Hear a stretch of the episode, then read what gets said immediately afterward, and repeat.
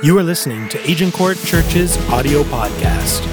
For more information on Agincourt Church, including service times, how to connect, and campus locations, please visit our website at onechurch.to. Hi.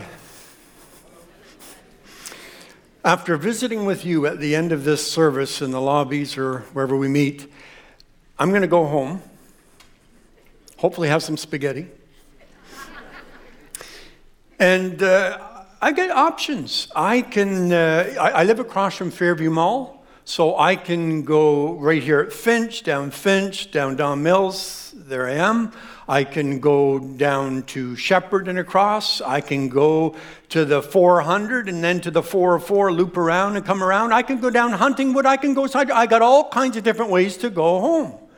It doesn't matter what route I take, they'll all lead me to the same same place, same destination, home. Now, that's a very popular current view when it comes to all of the religions of the world. They're all different religions. It doesn't matter which religion you follow, they're all going to lead to the same destination. They'll all lead to God, they'll all lead into the afterlife. So, why in the world do people who have one religion say to people of another religion, we're right, you're wrong? And how can you say Jesus Christ is the only way to God, the only way to the afterlife? How can we say that? Now, it needs to be said, it'll become clear as we go along. It's not just Christianity that says this is the way to get to God. All religions make exclusive claims. As a matter of fact, that's what people get upset about. First of all, is the exclusivity of a religion to say this is the way to God. And so exclusivity uh, can get people looking down on others. You know, we've got the truth, you don't. And so we look at others, we stereotype others. Oh, Christians are hypocrites, Muslims are terrorists. We say things that are just stereotypical, generalist. Exclusivity leads to superiority. That, that, that is so true. It can so easily lead to that kind of superiority. Now, when exclusivity leads to superiority, it's just one step, a major one, but it's a step over. Superiority can lead to persecution. Last Monday, Esther and I saw a movie in the theater, The Apostle Paul. I would recommend it. And it shows his early life where he was so much into his religion that he persecuted Christians because he felt he belonged to the most conservative, the most, you know, uh, God fearing sect Phariseeism that was within Judaism of the time. And so he, he felt he was superior, so he could persecute. And superiority leads to persecution. It happens. I, I, I was having lunch with one of my Jewish friends, and uh, he has known me for a while, and he unburdened his heart that he was being cut off from his own grandchildren because they, his children, had chosen to go with a sect of Judaism that was so orthodox, so strict, that it sort of cut you off from relationships that, uh, with people that were not part of that group. How many know that uh, superiority leads to that kind of a thing? Um, I've met Muslims who uh, come to understand who Jesus is, but when they realize that following Jesus will mean that they're going to be cut off from their families, they're, they'll be disowned, they'll be persecuted.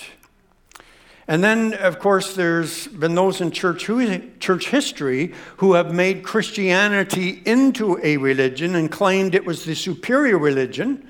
And, you know, there's been those unfortunate moments in church history, you know, the Crusades the Inquisitions that people are quick to bring up. You know, and then in Canada, we have our own um, embarrassing moment of uh, denominational schools imposing beliefs but taking uh, Aboriginal children out of their environment. We have that. Just, we, we're superior. We know what is best for you. You, you have. Uh, Muslims uh, who, in the name of Allah, are doing some of the worst acts of terrorism and murder in our world today. You have the Buddhists uh, in Myanmar. And, and that's the issue that people look at when they see all of this. They say, look at the problem that religion is causing in our world today. Is it not true that most wars and violence and terrorism have to do with religion, religious superiority that leads to persecution. And the historical evidence is clear. We've just given a few brief examples. Religions too often tragically de- decline from exclusivity to superiority to persecution. And so let's get back. Why, why be exclusive then? Why not be inclusive? Inclusivity is uh, a popular concept today. It says all religions are equally valid. Some go further and say, let's just take the best of all the different world religions, and then we have the best of them. It's syncretism. And it's the view of some uh, greatly admired people, past and present, past like Gandhi, who, uh, who said, My position is that all great religions are fundamentally equal. More present, Oprah Winfrey. One of the biggest mistakes, she says, humans make is to believe that there's only one way. Actually, there are many diverse paths leading to God. Now, I've listed for you a number of books and resources, I think a website that will just help you get further research on what we are uh, talking about this week. And next week, when we talk about if there's a loving God, why suffering? And then the next week, if there's a loving God, how can people go to hell? We'll be talking about these go ahead and ask questions. But at the, uh, in one of those books written by a Canadian, the book that's called The Problem with God, he, I came across a story about a movie, a comedy movie. I never heard of it. It's called uh, Talladega Nights, The Ballad of Ricky Bobby. Okay, so some of you have heard of that. All right. Anyway, in the movie, Ricky is a professional race car driver whose car crashes during a race. He thinks he's on fire. He runs around the track in his underwear crying out, Help me, Jesus! Help me, Jewish God. Help me, Allah. Help me, Tom Cruise. Use your witchcraft to get the fire out. Help me, Oprah Winfrey. That's inclusivity, right? And I mean, religions do have a lot in common. Let's look at four uh, characteristics that they have in common. The first one would be this they reveal the human longing for spiritual connection. God, if you're out there, I know there's got to be more purpose and meaning and how did this come about anyway? And they reach out for God. All religions have that in common. I tried to find the most up to date statistics for you, and I, this is the best I could do. 84% of the world's population today identify with a religion or some form of spirituality. 84%. Only 16% identify as secular, humanist, atheist, or non religious, which, you know, we could just digress here. And how many know you can make a case that if you say there is no God, that's a belief system? There's a belief system. You're making a statement about God, and you're saying, I don't believe in him. And I think it, personally, and others think it takes more faith to believe there is no God than to believe there is a God because there's more evidence that there is a God than that there isn't. And that's why, but there's just that awareness within the human being made in the image of God to reach out and try and make contact with, with whoever is out there, that higher power. And that's so religions have that in common. What else do religions have in common? Well, um, they have rules for a better, a moral life. You know, every religion, and I've studied uh, religions in university, they, they all have some sort of a do unto others as you would have them uh, do unto you. You know, the karma thing, uh, you know, what you do good because it's going to come back to you.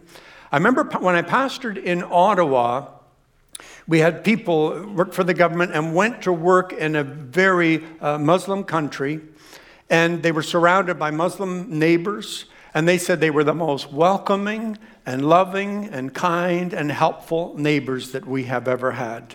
And so all uh, religions can help people just be a better person, treat other people better. Another thing that all religions have in common is they have traditions.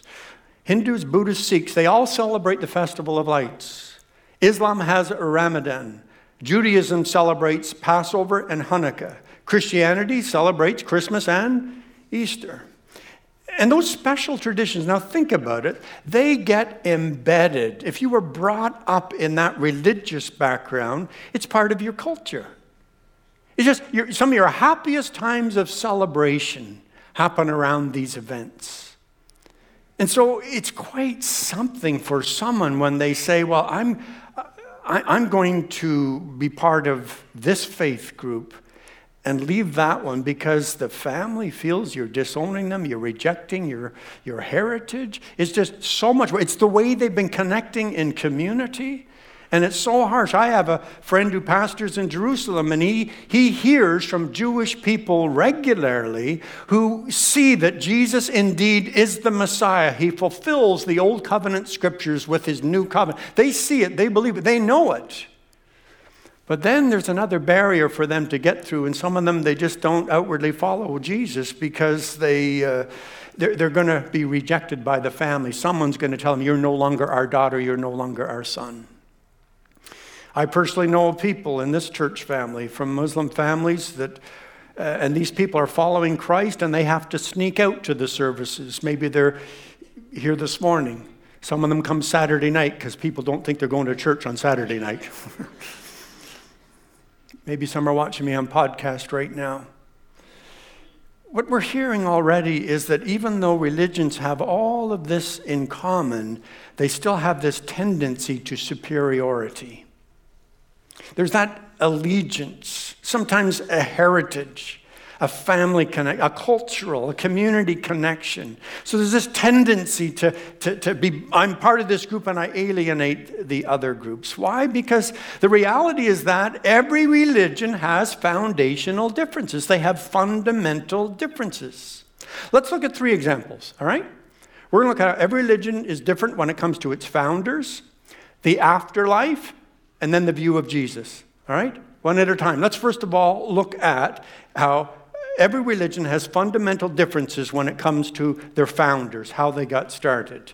Hinduism has no single founder, but has many, many gods. You know, there's Brahma, there's uh, Vishnu, there's Shiva, 30 gods, like there's just lots of gods. Interesting, Buddhism, the founder was Buddha. He broke away from Hinduism. Do you see that? This is the right way. He broke away. Uh, Sikhism, a lot of people don't know this, Sikhism, Sikhism actually broke away from both Hinduism and Buddhism because this is the way spiritually forward. Judaism, you know, the one and only God called Abraham and promised to raise up a nation through him that the Messiah would come through and all nations of the world would be blessed. Christianity, recognizes that Messiah as Jesus Christ, the Son of God, who came from heaven, lived a perfect life, and gave that life for us on the cross. Islam came along in the 600s. Muhammad is the founder. He claimed to be Allah's prophet. In personal life, he had 13 wives. He received revelations from the angel Gabriel until he died of an illness in 632 AD. Do you see how different the founders are? You can't just say, well, that, it's, it's all, they're all the same. It's just so different. Not only that, but the afterlife and how you get there. This is another example of fundamental differences. The afterlife, how you get there. Hinduism, what you do in this life determines how you are reincarnated into the next life. Now, watch this, because I, found this fascinating when I studied this in university. You keep coming back into the material realm. Did you know that? You never get beyond the material realm. You come back in a higher or lower form or caste, as the case may be. Buddhism, when you fully release your attachment to desire, you reach a state of nirvana. And again, it's interesting to know nirvana is not a place. Did you know that? It's a state. It's a state, a state of non existence. You, you don't feel anything, you don't think anything, you're just at peace, you're one with the universe. Islam, you, you don't know if you get to paradise, it's all up to Allah. You increase your likelihood of getting to paradise through religious dedication. I've studied, you know, the five pillars of Islam the uh, six major doctrines of Islam. But the only way that you know you get to paradise for sure is to die fighting in the jihad. The martyr's reward for men is sexual pleasure, women, non specified. Now, you, you say that's, yeah, but that's, you're, you're picking up on just sort of a, one of those uh, popular beliefs. No, no. I checked it out. There are six references in the Quran that spell this out. In Christianity, Watch this. Absent from this body, the material realm, absent from the body is to be present with the Lord. You're in a place where there's no sin, no suffering, no sickness, no separation. You're in the presence of the Lord. You're in a place that is a new heaven and a new earth with the Lord for all of eternity. So, the huge differences in the concept of the afterlife. And then we haven't even got to the biggest difference, and that is the view of Jesus. Buddhism teaches that Jesus was not God, but that he was an enlightened man like Buddha. So he's right up there, but not the Son of God. Hinduism teaches that Jesus is an incarnation of God like Krishna. Islam teaches that Jesus was a man and a prophet, but Muhammad is higher in authority than Jesus. Jesus was born of a virgin, interesting, in Islam, but he did not come from heaven. And I quote from the Quran now Jesus did not die, nor was he crucified.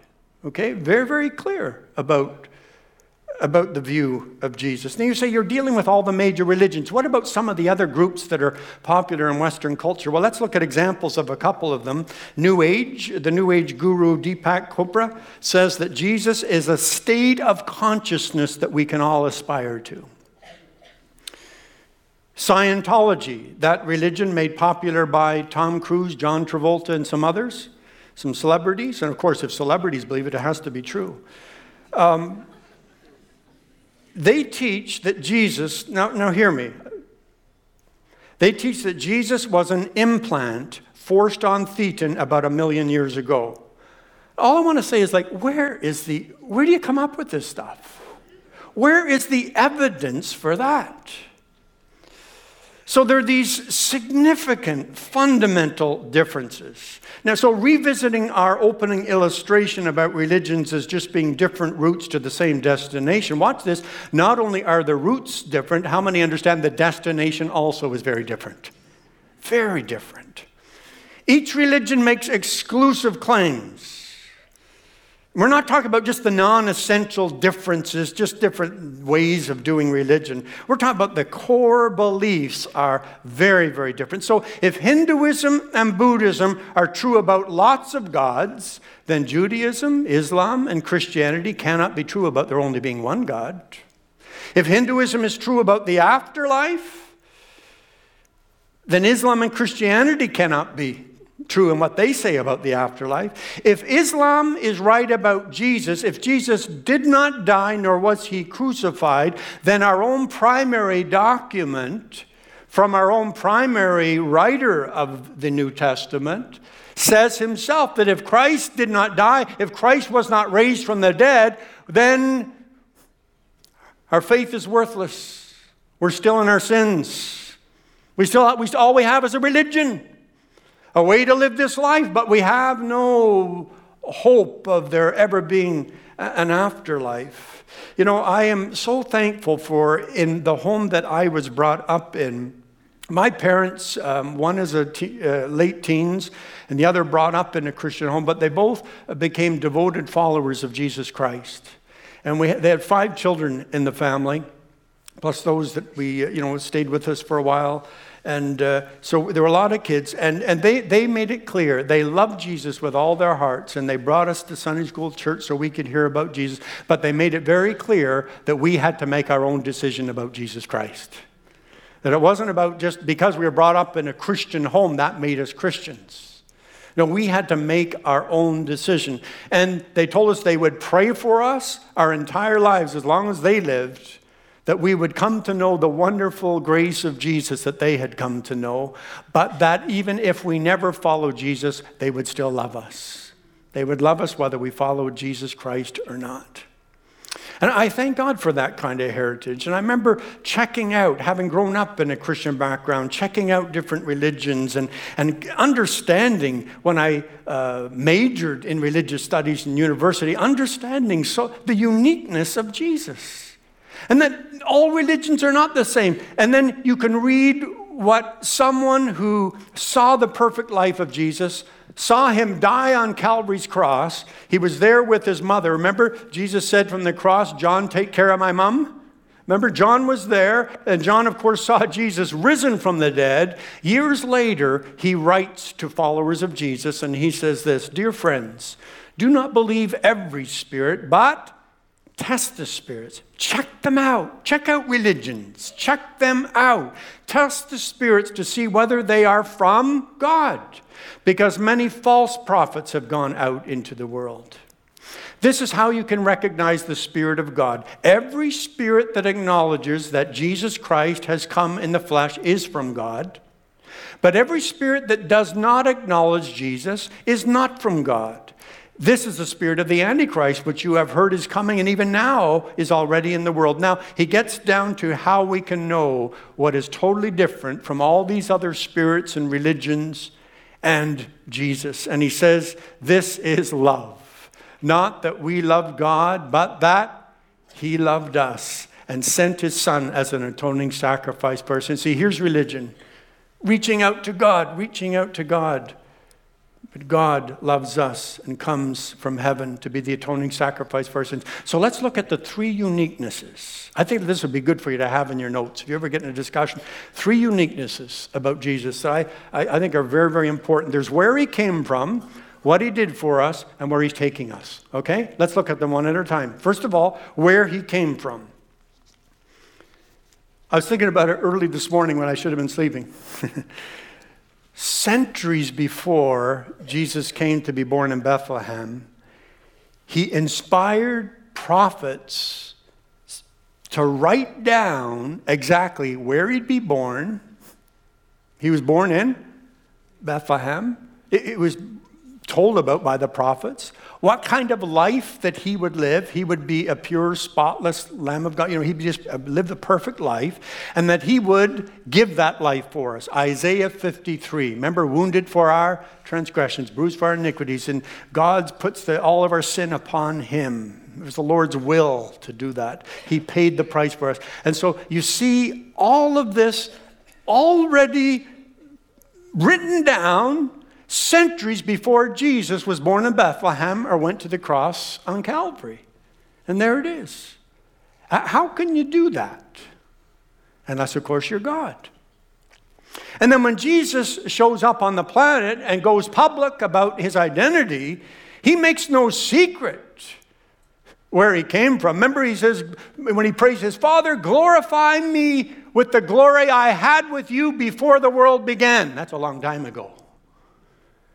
And, and when people got into a conversation about his age, and then they talked about Abraham, he said, Well, I got to tell you something about Abraham. Before Abraham was, I was. And they say, You don't look a day over 30. What are you talking about? Before Abraham was, I already existed. Watch this. He'd say things like this I and the Father are one. He who has seen me has seen. You want to know what God is really like? Take a good look at me because you'll see what God's love, His character, how much He wants you with Him forever. Take a good look at me and you'll see what God is really like. And Jesus was arrested and crucified. Pastor Jonathan did a great job of helping us understand last Easter weekend that Jesus was crucified because of blasphemy. He was considered blasphemy because he said that he was the Son of God. He was the Messiah. Now, watch this. All other religions are founded by humans who said they would show us different ways to get to God. Jesus said, I'm God who has come to find you.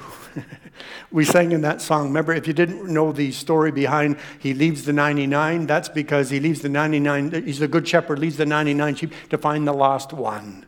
Isn't it wonderful? He knows where every one of us in this room are at spiritually, and he reaches out because he wants you forgiven and he wants to do heaven with you forever. Oh, that's wonderful. All right, so first of all, there's this uniqueness. There's where he came from. Secondly, there's what he did for us. What he did for us. Jesus did not come to start a new religion. He came to do for us what religion could never do for us because what did we see? Religion is reaching out to make a connection with God. a relationship with Jesus happens when you say yes to the Jesus who has left heaven to come and find you. Totally different. uh, Dr. John Montgomery, you won't find him in the list of resources, but I've admired him for years. He had a doctorate in law, theology, and he writes, he writes about people who left religion and came to follow Jesus totally on the basis of the evidence of the resurrection that Jesus was raised from the dead. They could come to no other explanation that it really happened. Anyway, he writes, one can engage in historical investigation and discover that the Christian claims are based solidly in empirical, observational fact, and they lead in one direction Jesus. Not a Jewish Boy Scout helping little old ladies across the Sea of Galilee, but a person who claimed to be no less than God Almighty, come to earth to die for the sins of the world, and he rose again from the dead to demonstrate the truth of those affirmations. So, where are you going to find this in religion? It's so different where he came from, what he did for us, and then where he takes us where he takes us. Remember, he, the Apostle John is the one that wrote it down that Jesus was having a conversation where he made an exclusive claim that we'll come to later. But Jesus said, I, I, I'm going to the Father, I'm returning to the Father. I'm going to prepare a place for you, but I will come again and receive you, take you to be with me where I am. And so shall we ever be with the Lord. You know, see, he, so I have a question. Not only what did religion do for you compared to what did Jesus do for you, but who's coming back for you other than Jesus? See, there are uniquenesses to Jesus. He left heaven for us, He died and rose for us, He's coming back for us.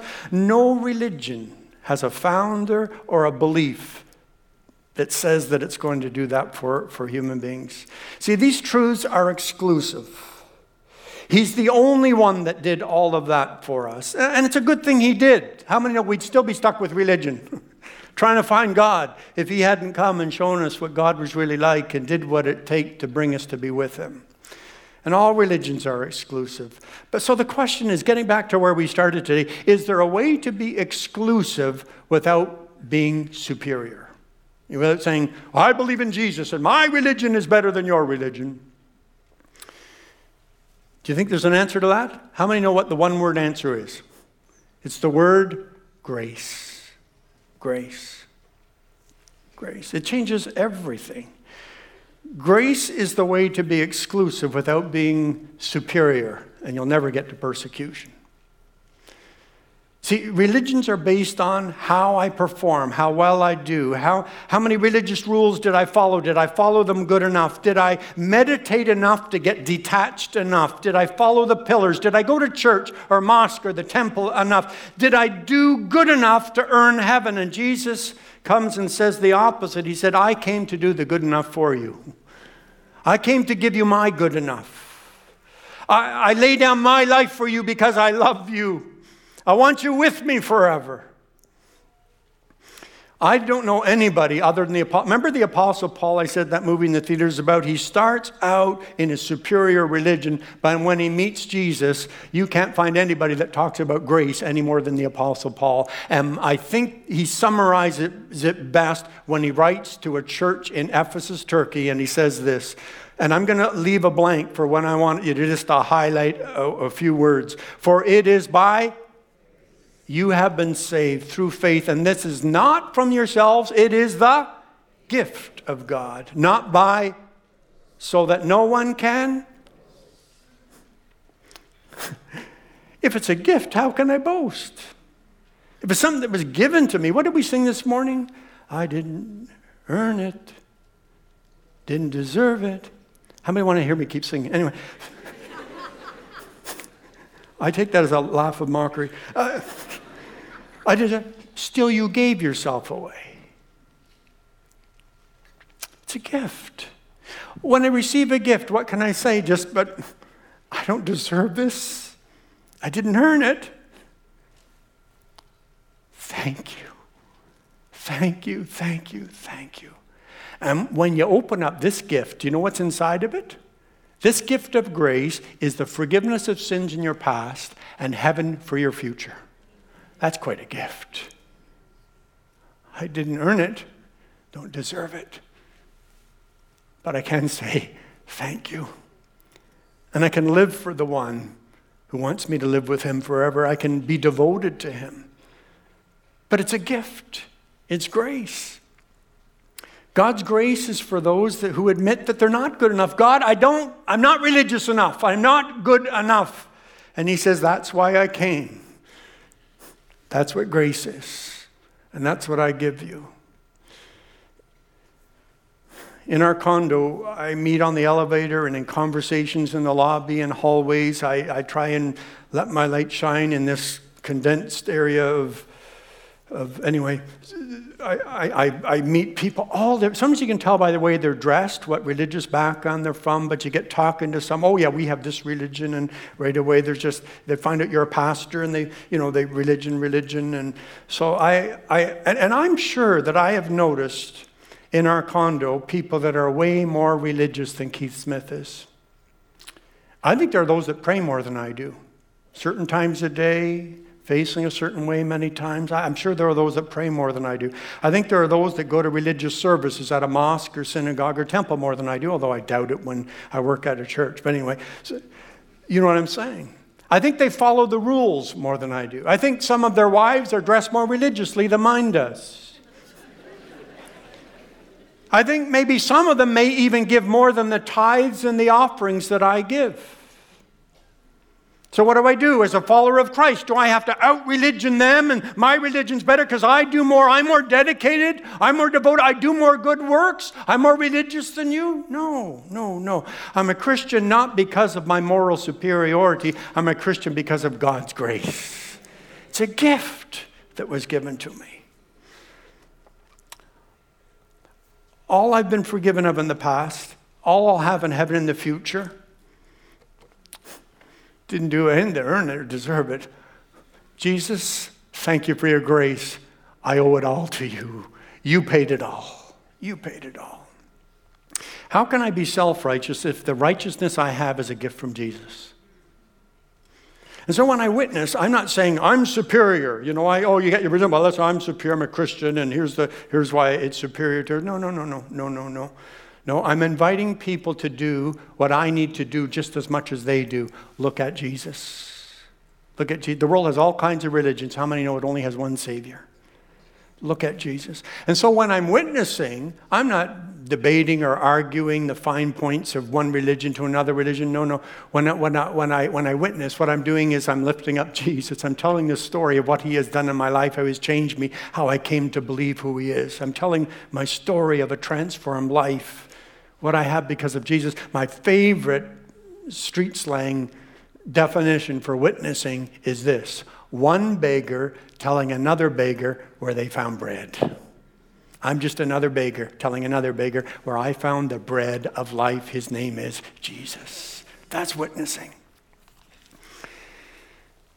So, in that conversation where Jesus says, I'm going to heaven and I can get you there, you, you know where I'm going and you'll be there with me someday.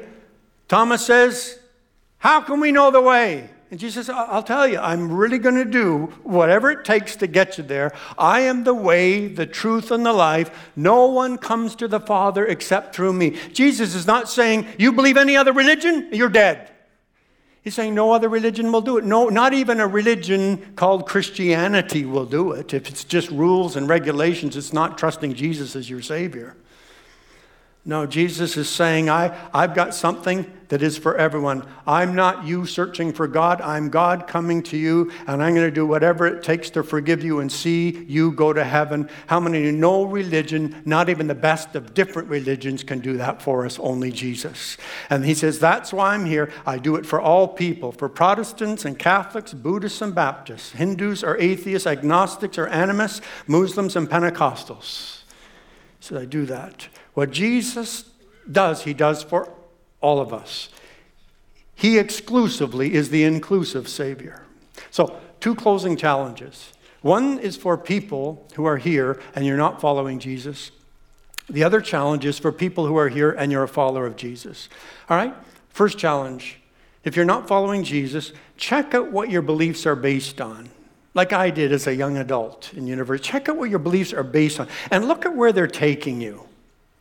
And then check out the same for Jesus. I, I trust I gave you enough that you can sort of see where this goes, but check it out for yourself. Check it out for yourself. C.S. Lewis said that when, you, when it comes to Jesus, you've got to make a decision. You've got four options. He said, Jesus was a liar.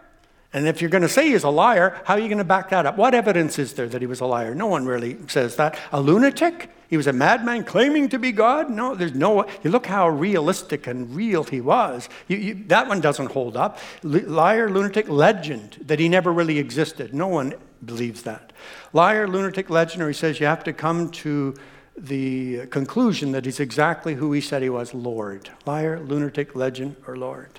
Now, I encourage you, matter of fact, I'll be praying for you this week because a lot of this is not just about having logical information and historical evidence. A lot of it has to do with the Holy Spirit that Jesus said he would send to help humans determine what was true and what was right. The Spirit that really is from God. Do you see that? So I'm going to be praying. You may be here and you may just be sensing, you know what? There's something right about this. There's just something right about Jesus. It's clean, it's clear, it makes sense. There's, it's right. It's not a religion, it's Jesus. That's the Holy Spirit that makes that real to you.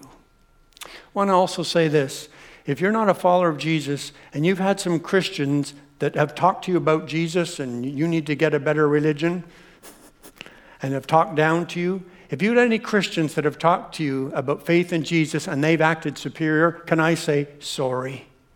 Sorry. They need lots of grace. Lots of grace. But see past them. Don't let them be a barrier. Keep finding out who Jesus Christ really is. Find out, check him out. Discover what he, how much he loves you and what he has done for you. Check it out historically, archaeologically. Check it out in so many different ways. We've got some resources that are for you. One of the best ways to check out Jesus is read the Gospel of John. I've quoted from it a lot today. Just read. You'll hear how in the beginning was the Word, the Word was with God, the Word was God, the Word became flesh and dwelt among. He came from. You'll start there. You'll understand some of the story now, and you'll go right to where He died on the cross and rose from the dead for you. It's a beautiful story. Gospel of John. Going to be praying for you this week and during this series. Keep joining us for this series. All right, a challenge for people in this room who are already followers of Jesus. And it is this become more like Jesus. How many could become more like Jesus when it comes to witnessing? Don't put up your hand. become more like Jesus. Tell others about his grace until you're home with him. Live your life to do that.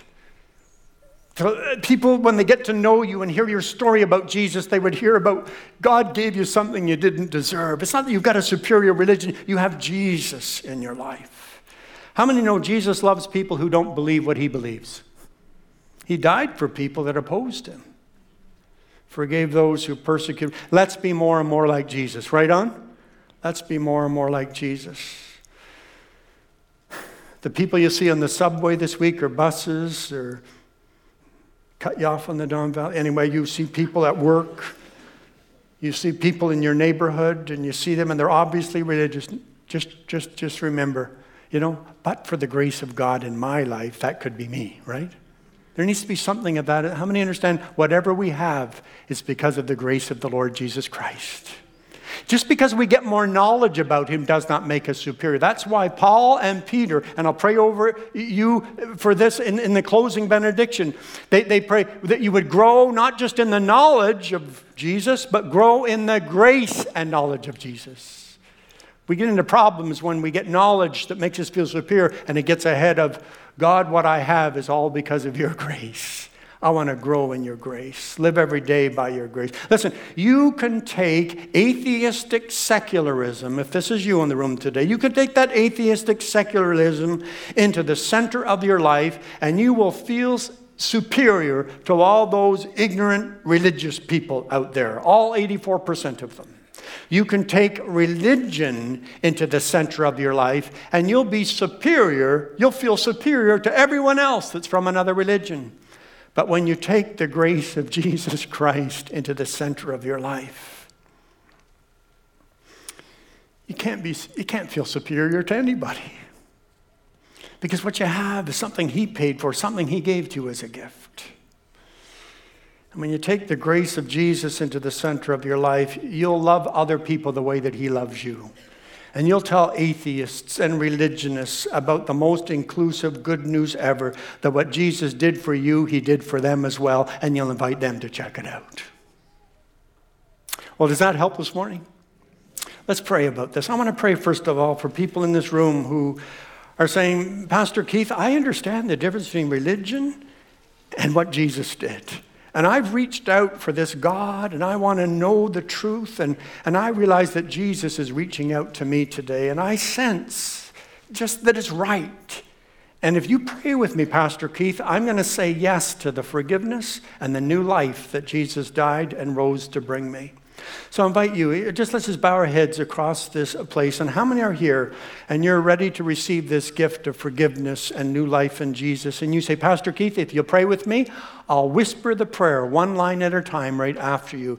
Because in this room today, I'm changing directions. I'm saying, I need the forgiveness of Jesus, and I'm trusting Jesus to be the Savior of my life. How many, first of all, downstairs, you just lift up your hand and put it back down again? Yes, at the front here. Yes, over at the side. How many others? Yes, over here. Yes, both of you. Bless you. A couple together. Bless you. What a beautiful new start. How many upstairs? Just raise your hand. and Say, Pastor, pray with me. Yes, bless you, sir. How many others? I may have missed you. I may have missed you. I know there was at least a half a dozen in the first service this morning. I don't know how many in this service, but Jesus knows you and he loves you and he gave his life for you. And a miracle is going to happen in your life today as you say yes to Jesus. I invite you to pray this prayer after me. I'll give you time after I pray one line of it just to whisper the prayer from your heart to Jesus after me. Let's pray.